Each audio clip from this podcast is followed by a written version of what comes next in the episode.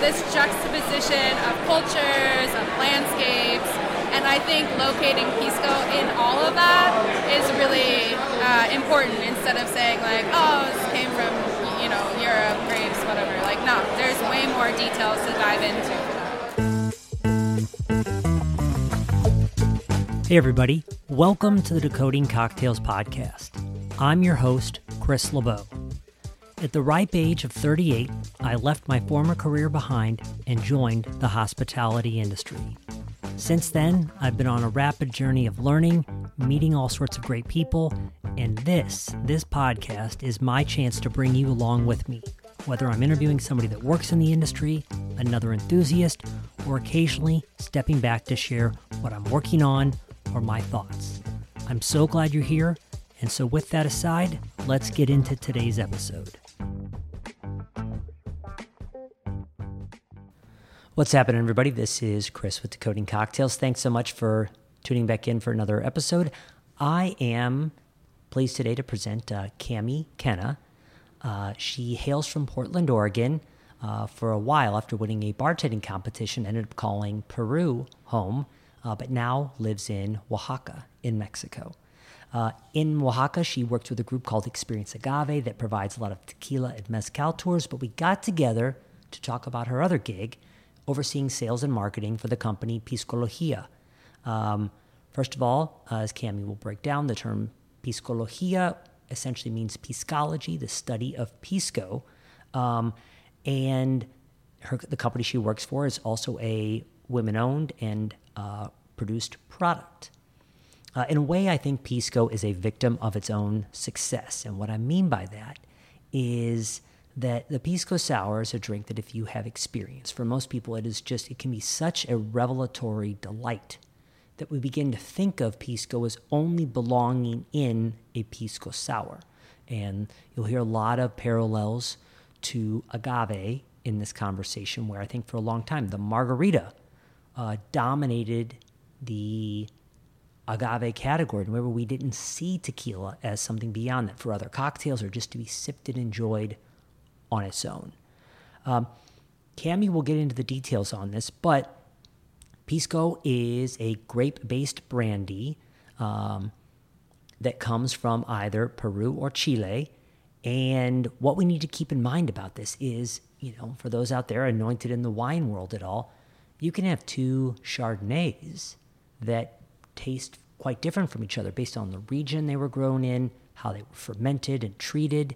So these things don't always equal what comes out on the other end. So we can see Pisco and immediately think, oh, this belongs in a Pisco sour, but this could be a completely different flavor of grape, how it was treated. These things can ultimately dictate what the flavor of that ends up feeling like in, in the long run.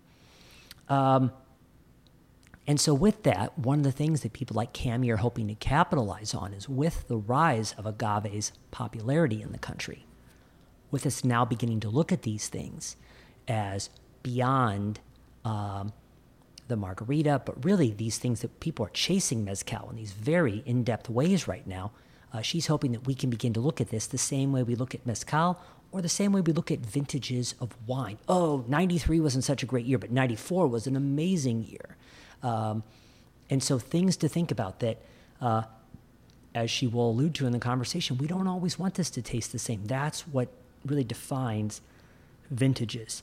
Um, also, important to highlight that uh, if you look at the history of cocktails in this country, uh, San Francisco was one of the big cities, and Pisco, in the form of the Pisco uh, sour and Pisco punch, were huge at the front end of this. And so that in part comes to pass through things like mining uh, and, and the gold rush in California as people migrated to that area. An important note uh, Kami and I were supposed to have this conversation in Brooklyn, where we did, but um, it was at the very beginning of the conference and we were having trouble finding each other. And so uh, when we finally did, we were catching up in front of her booth and uh, having a great conversation and suddenly I was like, oh, this is this is the conversation right now. So I turned on the recorders. I never really got the mic set. You're going to hear plenty of ambient noise, which overall is good white noise, I think. But occasionally you'll pick up other little voices in the conversation. Uh, there's a another Pisco uh, uh, promoter and brand called Suyo. His name is Alex. Alex was listening in on the early part of our conversation, so at one point you'll hear him jump in. Also important to know, uh, you're going to hear Kami and I uh, uh, after a while kind of say like, "Hey, thanks for chatting." And you'll hear some music, and then she's going to come back because we actually recorded this in two different sessions. Again, it was all very impulsive. She is a fountain of knowledge, and so I think you're really going to enjoy hearing what she has to say. Uh, more writing on this and links will be available on my Substack page at decodingcocktails.substack.com. And if you're a Pisco geek, uh, during the heart of lockdown, when small brands were trying to figure out what do we do, uh, Kami worked with some people to create a free Pisco certificate, which is at piscocertificate.com. Uh, keep up with Kami at K A M I K E N N A on Instagram. And you can find Piscologia, P I S C O L O G I A, Pisco. So Piscologia Pisco on Instagram. Again, there'll be links to both of those in the show notes. So enjoy my conversation with Kami.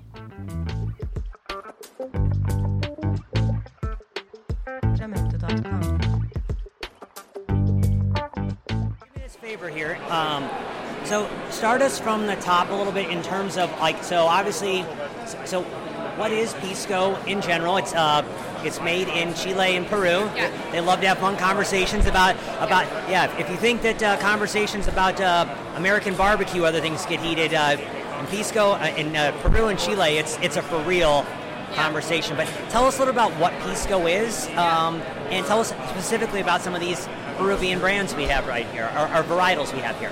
Yeah. So pisco is a grape distillate from the western part, the western coast of South America. So there's grape distillates uh, in, for sure, obviously Peru with pisco, Bolivia with Singani, Chile with pisco, and there's also some grape distillates in Argentina. I'm sure in other countries also. It's Sure. a natural progression. Yep. And it's always been a natural progression. The spirit has always been made because grapes arrived 15 between somewhere between 1539 and 1541 to Lima, Peru. The first wines were made from them in Lima in 1551. So very early on, wines were being made Yep. and it's a very hot part of the world, a warm part of the world, so the wines needed to be fortified. So naturally, you distill some of the wines and you fortify your wine with uh, the distillate at that time. It's aguardiente, aguardiente de uva, uh, firewater, uh, brandy. And so that made them somewhat shelf stable to be able to travel long distances, which in South America, they're long distances and get on ships, travel up, um, and out of the ports uh, eventually. So there was always some form of distillation of wines happening for the wines that were being made. Do I remember, Kami, that um, the wines began to be ex- they were being exported to Spain, and they started the crown started putting a lot of taxes on it to protect Spanish, and so they were like, well, all this is going to go bad, Yeah. and so that at least was part of the because I think like also the same was true in Martinique when they were.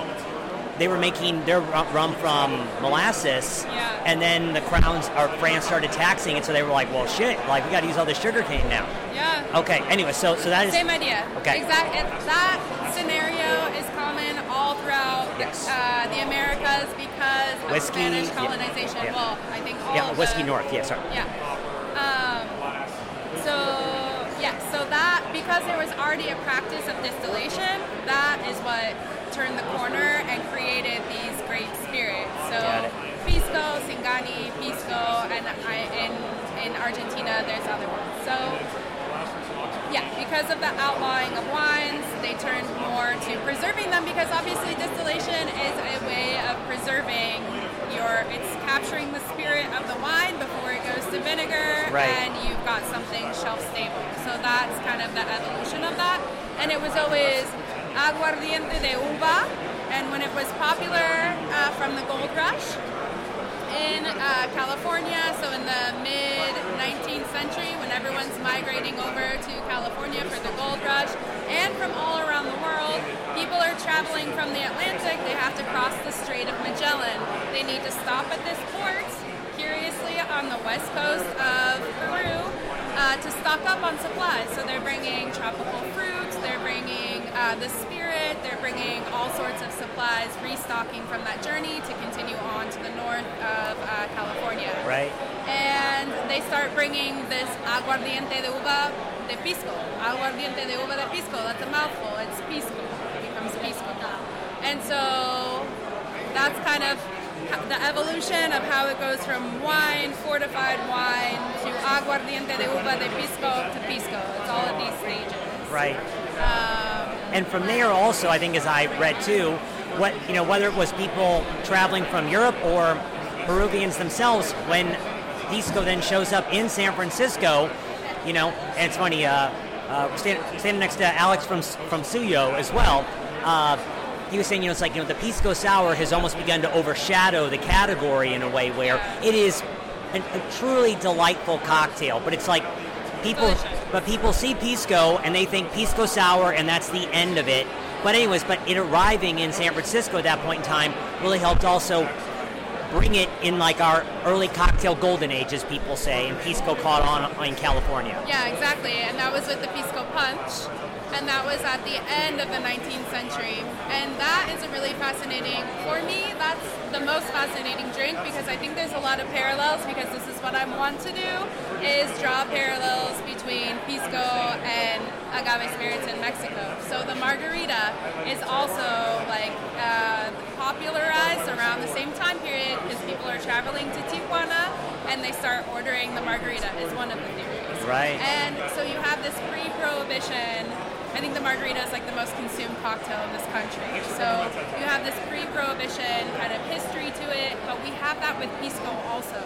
And in fact, the the cocktail is what popularized the spirit, and then obviously prohibition knocks everything out. Right. And it's struggled to recuperate ever since. So the cocktail is so cool because those pineapples coming up from Peru, pineapples are from the uh, the Amazon, from uh, Peru, from South America, from the area. So they get loaded up on the ship with the pisco. They come up to port of San Francisco. A bartender, Duncan Nicol, plucks the pineapple, plucks the pisco, and he creates the pisco punch. But he had a really cool secret ingredient that was with a um, coca leaf macerated Bordeaux wine that went into the drink. And so this recipe has been lost. There's been a lot of study to try and recover it in the San Francisco area, but uh, it, it has come out that it, there was a coca leaf wine macerate that extracted, because of the alcohol, it extracted cocaine alkaloid, not the drug, but the alkaloid that they make the drug, or they concentrate the drug on, but it does make you a little loopy. So people were stoked on that drink for more than one reason. yes, the pisco, but also the the secret ingredient. i'm ready to mine let's go yeah I know. And actually, so I moved to Peru in 2015, and I went to work at a couple of different bars. One of them was the Museo del Pisco, and there they have an incredible cocktail program of tons of different piscos from all over Peru. And with them, I made their pineapple gum syrup recipe for the pisco punch with coca leaf in it because coca leaf isn't.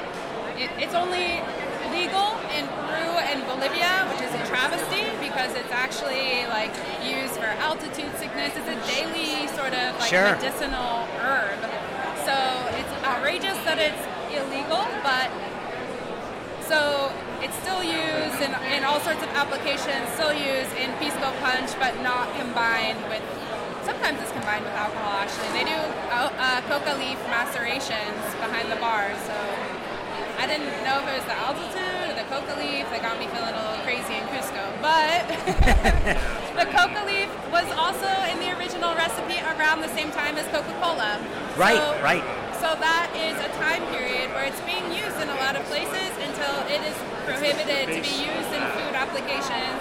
And I don't know what year they made it like an actual like substance that cannot be uh, that's illegal all across the world.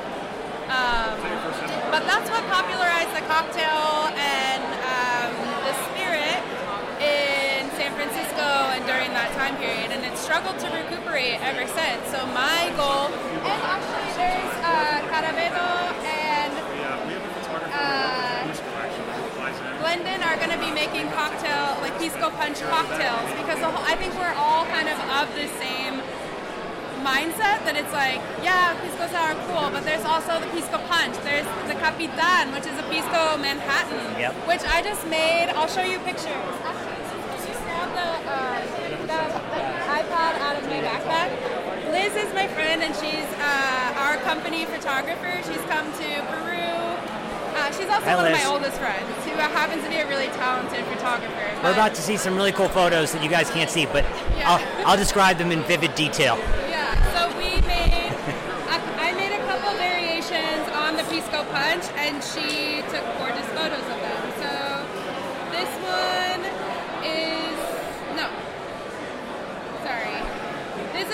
Pisco Punch Jungle Bird mashup. Okay. So kind of modernizing it in, in a way, like trying to get that sort of like outlaw spirit back of the original into today's version Yep. because that coca leaf is like herbal and you have a wine, so it's like you need an aromatized wine to add to the pisco punch. And so this actually has an amaro in it. Okay. And then we did, I sourified the Capitan. So the Capitan is like a Pisco Manhattan. Sure. And then I threw it in with lime, um, egg white, Yeah. bitters, all mixed together, and it is delicious. Um, I forgot that I didn't have my uh, pictures out. No, no worries. So, in general, re- refresh me, and I, I did my homework, and I don't have my notes in front of me, and that's fine. Uh, Yeah, we're so- spontaneous. Yeah, that's right. We're being very spontaneous, guys. Right. Uh, but so, Kami, the, the, number of types of, of grapes Yeah. that, that can be used in Peru are how many?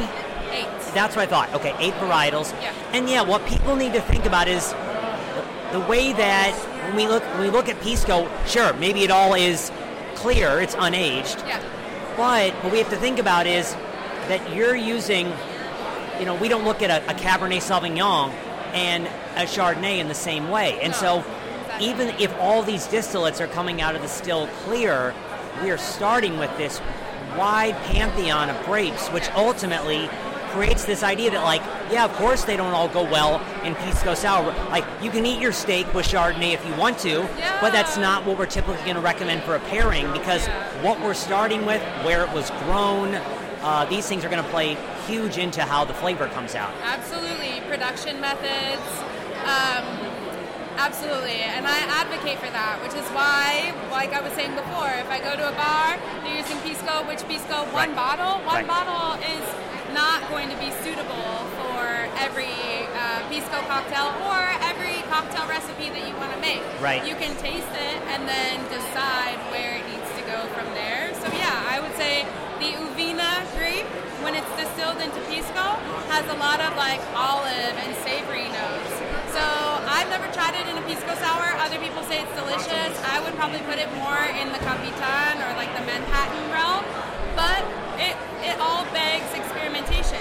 For example, there's other Mollar that I've tried that for me aren't aren't as good as hers. First of all, Nati, my partner, is an incredible distiller. In 2021, she was deemed Female Craft Distiller of the Year for all spirits by Craft Spirits Berlin. She's an amazing distiller. So what she's creating is kind of like she she puts her fingerprint on it, right? And her fingerprint is delicious. So you have the grace, but then you have all this methodology that kind of changes the outcome. So if I like to think of distilling and producing as like working on a soundboard. Okay. Every little kind of like move you make on the soundboard is going to change, like minor, uh, minor, cha- uh, minor uh, soundboard movements can create large output Sure. changes. So that is how I think about um, production also. So she's using a calienta vino, a wine warmer. He is not. How does it make that? How does it make these things different? So yeah, because you in have- in traditional wine country, we're very much interested in the growers or the or, or the vintners process in terms of like why did you pick this hillside instead of this valley? Why did you crush these with a, a hand crank as opposed to, and all these things are multiplying yeah. when you start compounding them at that exactly. point. Exactly, and that's why, so I, there's not a lot of representation from the south part, the southern part of the DO uh, for Peru. And in that region, they do a lot of uh, fermentation in tinajas, which are earthen vessels that were created, that were made by uh, potters uh, that were there in the region. They're long gone by now. No one's making these anymore. Sure. But they all have maker's mark stamps on them from the 1600s, from the 1700s, from the 1800s, and they still ferment in those today. How does that not change flavor? It does. Right. So stuff from the south of the DO is really small. It often doesn't even make it to Lima, let alone outside of the country. So there's a lot of movement that needs to happen, a lot of interest that needs to grow in the category so that we can like muscle up some of those things. So because we were talking earlier about the like the agave craze that we're in the middle of right now, which obviously has its pros and cons and things we have to we have to be careful about, but that demand for mezcal is what's enabling us to bring these things from very small batch producers in the lost in the, the hills of Mexico. There's the demand to bring that because like it's, it would be expensive for someone to scale up that operation and bring that product to the market. Or even once it gets to the United States, it can't just sit here. And if my uh, broker or my distributor tell me like, no, we're not going to sell that, that's too obscure. I can't sell it. So Right. I have to educate, build interest, educate, talk, talk, talk my brains out, which I definitely do. Which which she's proving she's good at right now. I, So- I like to talk about pisco, about spirits. Um, yeah, there's really fascinating uh, depth of flavors throughout Peru, and I'm on a mission to bring them here and make everyone try them. It's a crazy. That's it, yeah, yeah, and and she's she's she's hell bent on educating you about pisco while living in Oaxaca. So uh,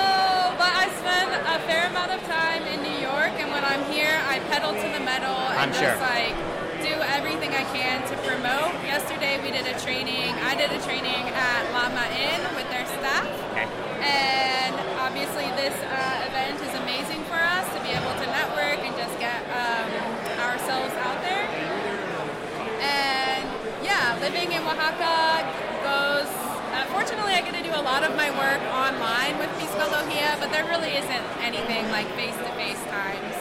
Sure. I definitely would love to be in New York or somewhere in the U.S. to be able to work on it. But from Oaxaca, we do have a Pisco certificate course um, because during the pandemic, we were all restless. My partners and I, like, what can we do? And we just thinking, you know, this is the most important aspect of all of this is education. If people know more, they'll be more interested, they'll drink more, they'll buy more, we can bring small producers' products up. It's all a cycle, right? And so um, we created the Pisco certificate course. The three owners, uh, myself, Meg McFarland, who's the founder of Piscologia, and Nati Gordillo, who's the distiller, the vigneron. Um, does everything and makes this product legendary. Um, and then we worked with a bartender, a female bartender in Lima, and then since we've had a couple of educators and, and academics and even the ambassador to Europe for Pisco, or for Peru um, and Pisco, add videos onto the course because they're like, hey, we need to talk about this. Right. And so it's sort of like an open source education platform, and it's all free, fully accessible. Okay. Um, and you can get certified in Pisco. And the whole idea was to educate our um, distributors around the world because we can't touch everyone. Um, and there's always sort of like there's various breakdowns in any supply chain, and so to strengthen education around that really pivotal one was our idea. What it's turned into is that there's sommeliers, um, lots of bartenders. Llama Inn is using it for their training for all of their staff. Um, it's available in Spanish and English, so people in Peru, people in Spain have taken the course. It's really turned into sort of like a global um, platform, which we were hoping for Sure. in a way, like for our distribution network, but it's turned into something bigger, Something and that's bigger. really exciting. I've been invited to because some people have audited or like taken our course. I've been invited to take their course, so actually, when I get home to Oaxaca, I'm doing level two of the Agave Spirits Institute um, mezcal certification. So it really is about education. Period. Yeah. And Piscologia is piscology, the study of pisco. Okay. Yep. And as a group, I'm a longtime bartender. I now have a master's degree in food studies with a focus on uh, Latin American spirits and obviously pisco. and um, is a sommelier. She's a master distiller, blender, grape grower, and Meg is a her and her husband created built from scratch a winery in Apurimac, which is right next to Cusco. It's one of the highest wineries in the world. Okay. So the three of us are also like ology-ists. Right, right, right, right. We, I don't know, it was synergetic how we all met, honestly.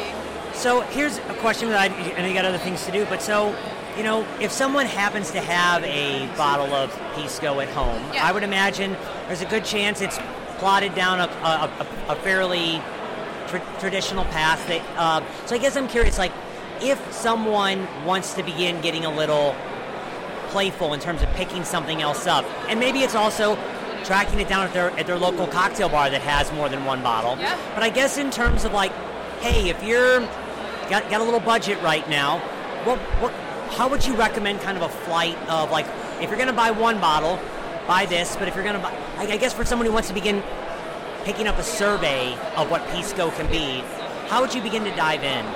Yeah, I think that because I'm a little or a lot OCD, I would recommend going like deep diving down one grape. And Okay. I actually recommend this for agaves also, like to do a deep dive study on okay, I've got a quebranta from this brand, I've got a quebranta from Suyo, I've got a quebranta from each of the other brands, and I'm going to study them and see how they work in the cocktails I like to make. Okay. Sip them, and then move on to the next grape. That isn't at all how anyone has to do it. Like I said, I just hyper focus on things. So, and I've done that with agaves before, and as a result, I've been able to like create my mental vocabulary Okay. and sort of like know, like really get to know quebranta, or really get to know. We did a super deep dive on arroqueños in Oaxaca, and went to all these different villages trying it. That that experience will never leave my brain. Okay. I do a lot of blind tasting also, and I can pick arroqueño out of anywhere. Quebranta also. So I think deep diving in on each grape, seeing how they work in cocktails, and if you want to skip that step too, you can go to the plethora of blends. So Acholado is a blend of one aromatic or one less aromatic grape minimum, but it can be all eight of them. It depends. So that can be a really fun way to play with cocktails with different blends and see how different grapes kind of pop out of different blends. So You know what? No, I, I, I, I. I mean, you're right. You, you can go either way, but I like that general direction of like, hey, if you're really into Chardonnays, Yeah, like why not try two or three of them as opposed to like, well, you're into Chardonnay, have a have a uh, a, a red Zinfandel, right? Oh, like, yeah, you're like- right. And, and so that that could be too much contrast in a Yeah, way. So fl- exactly. So Okay. flight out your quebrantas, flight out your italias, and then pay attention to the different regions. So there's five different regions. There's Lima, Ica, Arequipa, Moquegua, Tacna. And we'll link I to can, this. I can bet you they all have different terroirs. I can also bet you there's different production methods. So was it distilled in a copper pot still? Yep. Was it distilled in a falca? Was it fermented, open fermentation? Did it have closed fermentation? There's all of these things too that you can pay attention to, and you can build those into your flights. Okay. Maybe you want to do all copper pots. Maybe you want to do all falca. Maybe you want to compare, you know, like you can mix and match by production methods once you're inside the Great flight also. Yeah. So it's like, I'm telling you, we got to get nerdy here. That's it, people. Here we go. Um, so uh, it's Pis- Piscologia online, right? So uh, so we'll, we'll link to this as well in show notes and everything like that. Is there any? I mean, there's obviously you're short on things to say on Pisco. Uh, Yeah, but, but uh, anything else that's top of mind right now? You want to cover it all right now?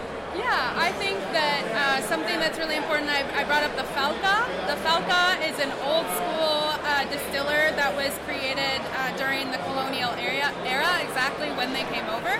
So if the grapes came uh, primarily from the Canary Islands and different parts of Spain, on their way out, they learned uh, distilling equipment from the Cape Verde Islands, where they're distilling grog, a sugarcane spirit, off the coast of Africa. So they see this distiller, they arrive in the Americas and they build one of those distillers, and that is the Falca. So it's a really different setup. It doesn't have the swan neck like we're used to for a copper pot still or Okay. a cognac still. So what it has is a, a pot, a flat top, and a long like cannon that the vapors go straight out of, and since it's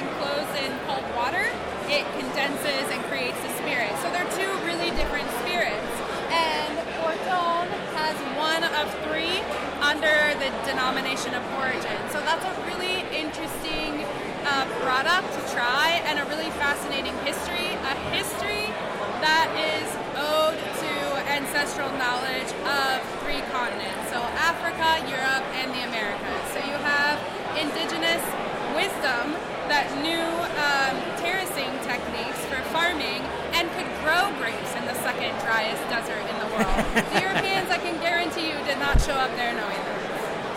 And they copy technology from Africa. Also, uh, people from Africa came down to Peru, uh, were brought to Peru, and uh, so there's this mix of the three cultures. So the myth of like Pisco's colonial or or rum for that matter. Agave is the only one that's endemic to the Americas.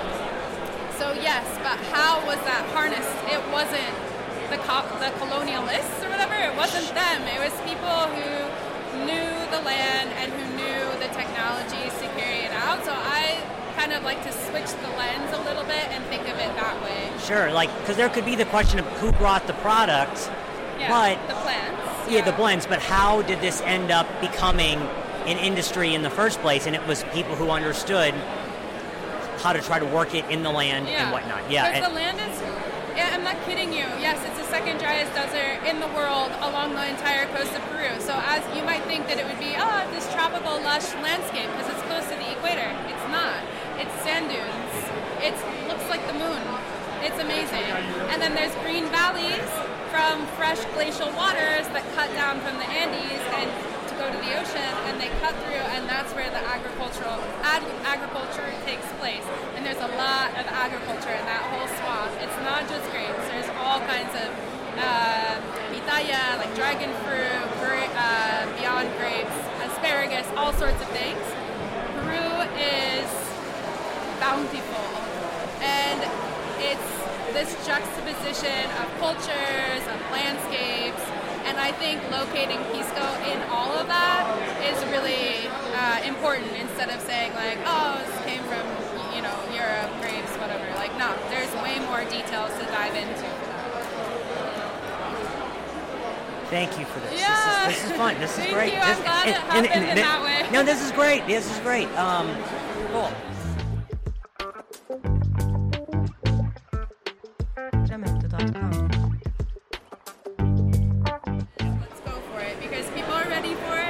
And especially with my experience working in mezcal, they're beyond ready for it. People, they're like, oh, a hundred bottles, I'll take five. You Right. know, like people go wild with limited things. And meanwhile, Matthew was like, I don't know what to do with it. It's not it's such such small qualities. We can't export that. I'm like, yes, we can. Right. Let's do it.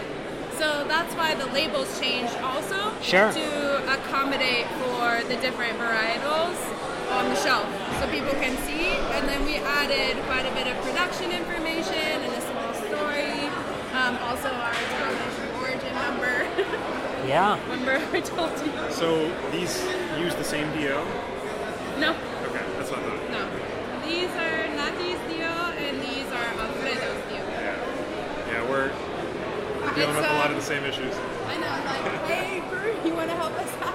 Oh, brutal. Man. I know, I feel like it's- Ian's about rip his hair out. Or I he has been know. ripping his hair out for a really long time. Yes, I was there with him together ripping our hair out. Yeah. Do you, do you feel like I mean, is there an overlap with like the agave craze? Does that make people more interested in like like like un- unaged white spirits? Like in, in Yeah. okay, cool, yeah. For sure. That's one, uh, and and that makes sense in terms of like otherwise, like before, the conversation was primarily like it was a whiskey based conversation. Yeah. And now it's like, oh well, if that can be that cool. Why can't this be too? What don't Yeah. I know?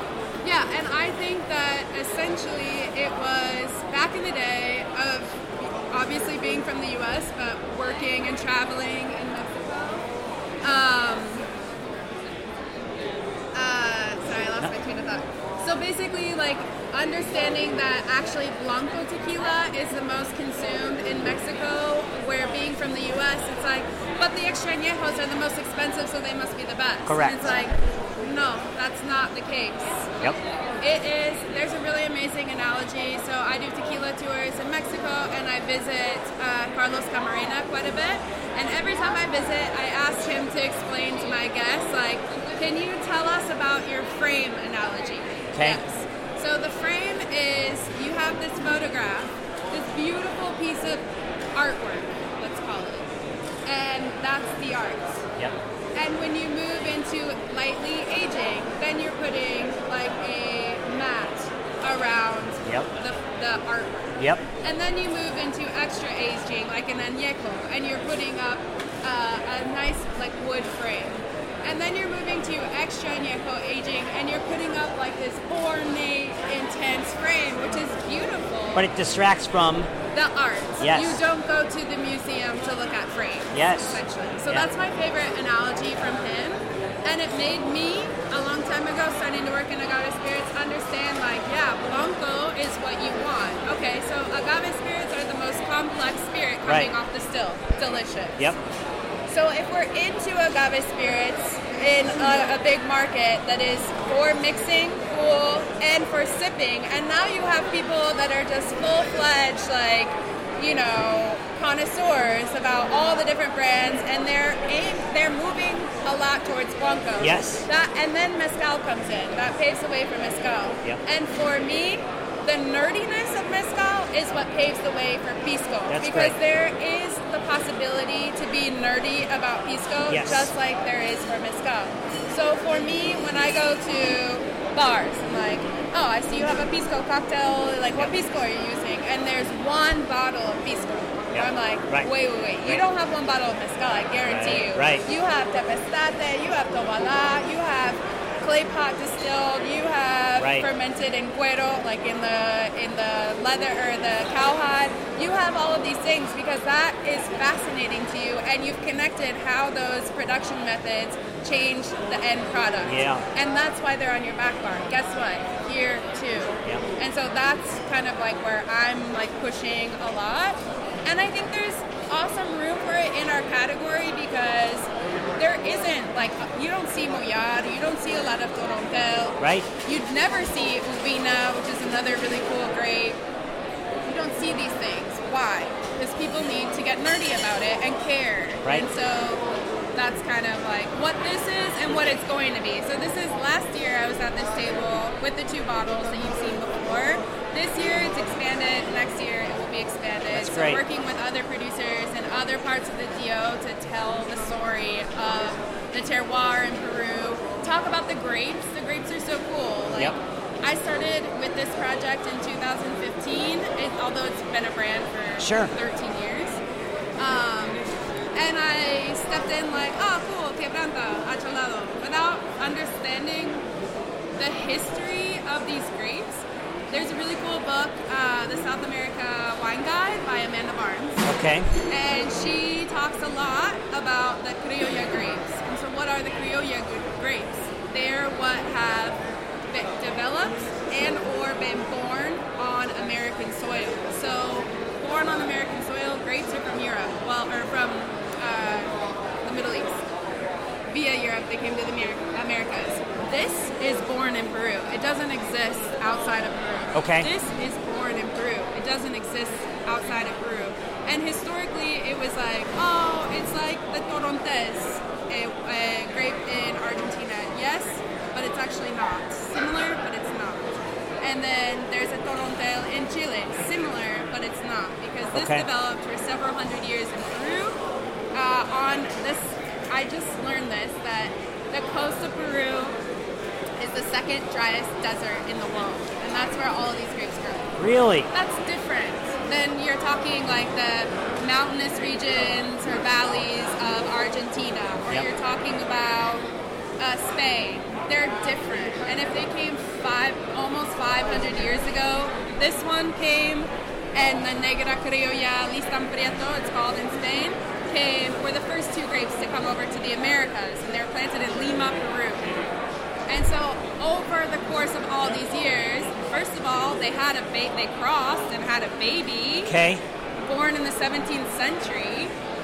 And then second of all, they've been like naturalizing or becoming criolla in Peru. So they're different. If we tried a Mollar from here, I tried to find a Mollar wine because I did a tasting yesterday exploring grapes in wine, fortified wine, and pisco form just to understand like I was saying, if we don't have all the grape varieties for pisco represented in export here, so you can't just buy like an Uvina pisco or a, a Moscatel is hard to find, but it's here.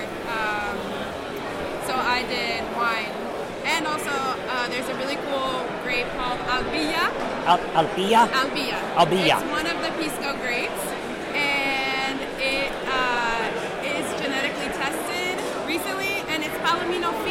Really? Yes. No way. Yes. That's cool. Yes, That's it is. what I'm saying. Yeah. Let's nerd out. Yeah, and, and I I think just in general too, like even amongst the conversation, still enough attention isn't paid to like the power of fermentation. But it's Yes. like we're all interested in like what's coming out of the still. Yeah. But like you think about the, the fermentation magic that we I think understand regarding wine, how different wines can be. Yeah. And it's like yeah, like very quickly, like we start with a certain grape, but it was grown in a different Yeah. terroir. It was Yeah. fermented a different way, but like, but I think just um, people for a long time it was like, I just need a blanco tequila. Yeah. Uh, but now to realize like there are these depths of flavor, and to realize like the grape varietal, like where it was grown, I think it's just people. People don't make that leap with distillates in the same way that I think they make with wine. Yeah, so I agree. Yeah. I think there is. I've been working with um, our distributor, who one of the reps who's a wine guy, and so like trying to make analogies for him. I'm like, this is wine distilled once. Right. That's wild. That's Yep. cool.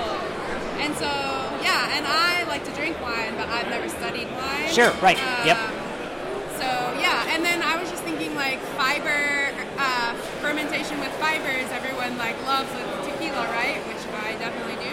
Well, there's a maceration point with pisco also, and every single producer here is going to do it differently, and they Yeah. all have their reasons for doing it as such. And even Nati, Nati and Alfredo, they do it differently. Okay. And so that's cool. Let's try that. Let's see what the outcomes of those are. You know, like it shouldn't be. I hate, and that's something that I preach a lot in Agave Spirits. Is like you want each batch to taste different. Yep. That's the whole idea. Otherwise, you're gonna drink the same thing forever for the rest of your life. right. And some people are like, yeah. But I think there's a lot of people who understand production that are like, no, I want to know why it's different. Right. And so, really, that's what this is about. It's like, she uses a wine warmer, he doesn't. Why is that different? How is it done different in the final product? I don't know. Let's taste it, you What- know? What What is a wine warmer? A wine warmer is a technology brought over from cognac. And so essentially, it's like a large uh, vessel Okay. that holds the next batch that will go into the still.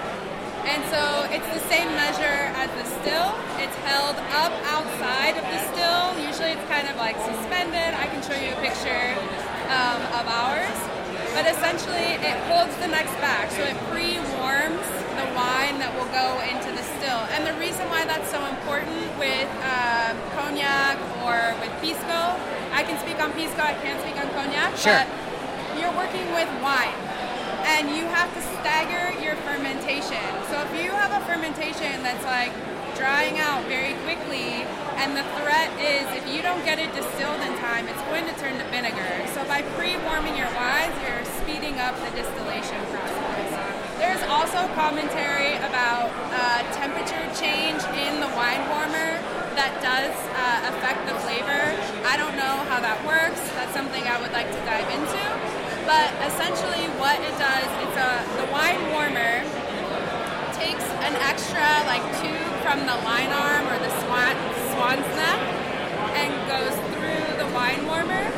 And as you're distilling this batch, the vapors are coming up and going through the swan's neck and through the tubing inside the wine warmer.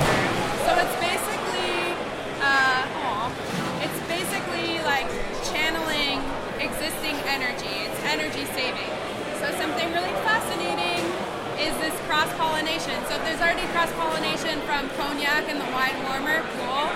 Um, that technology is also used at a distillery in the highlands of Jalisco at Felipe Camarena's distillery. So he channels uh, from one of his distillations to preheat the next batch. So it's just kind of like thinking, and his is all about thinking about saving energy. And as you walk through the distillery with him, he talks about every energy saving like point throughout the distillery, and that's one of them. And then another. Hey, everybody, thanks for listening. The show notes for today's episode are available at decodingcocktails.com slash podcast. If you'd like to keep up with what we're working on, there are two great ways to do so. One, our short weekly newsletter, Cocktail Confidential, which you can sign up for at decodingcocktails.com slash newsletter. Or give us a follow on Instagram at Decoding Cocktails. If you think this podcast is great stuff, we'd love it if you'd subscribe or, of course, share an episode with a friend. The Decoding Cocktails podcast is produced by Chris Bay and myself. Thanks for listening. We'll see you again soon, and happy cocktailing.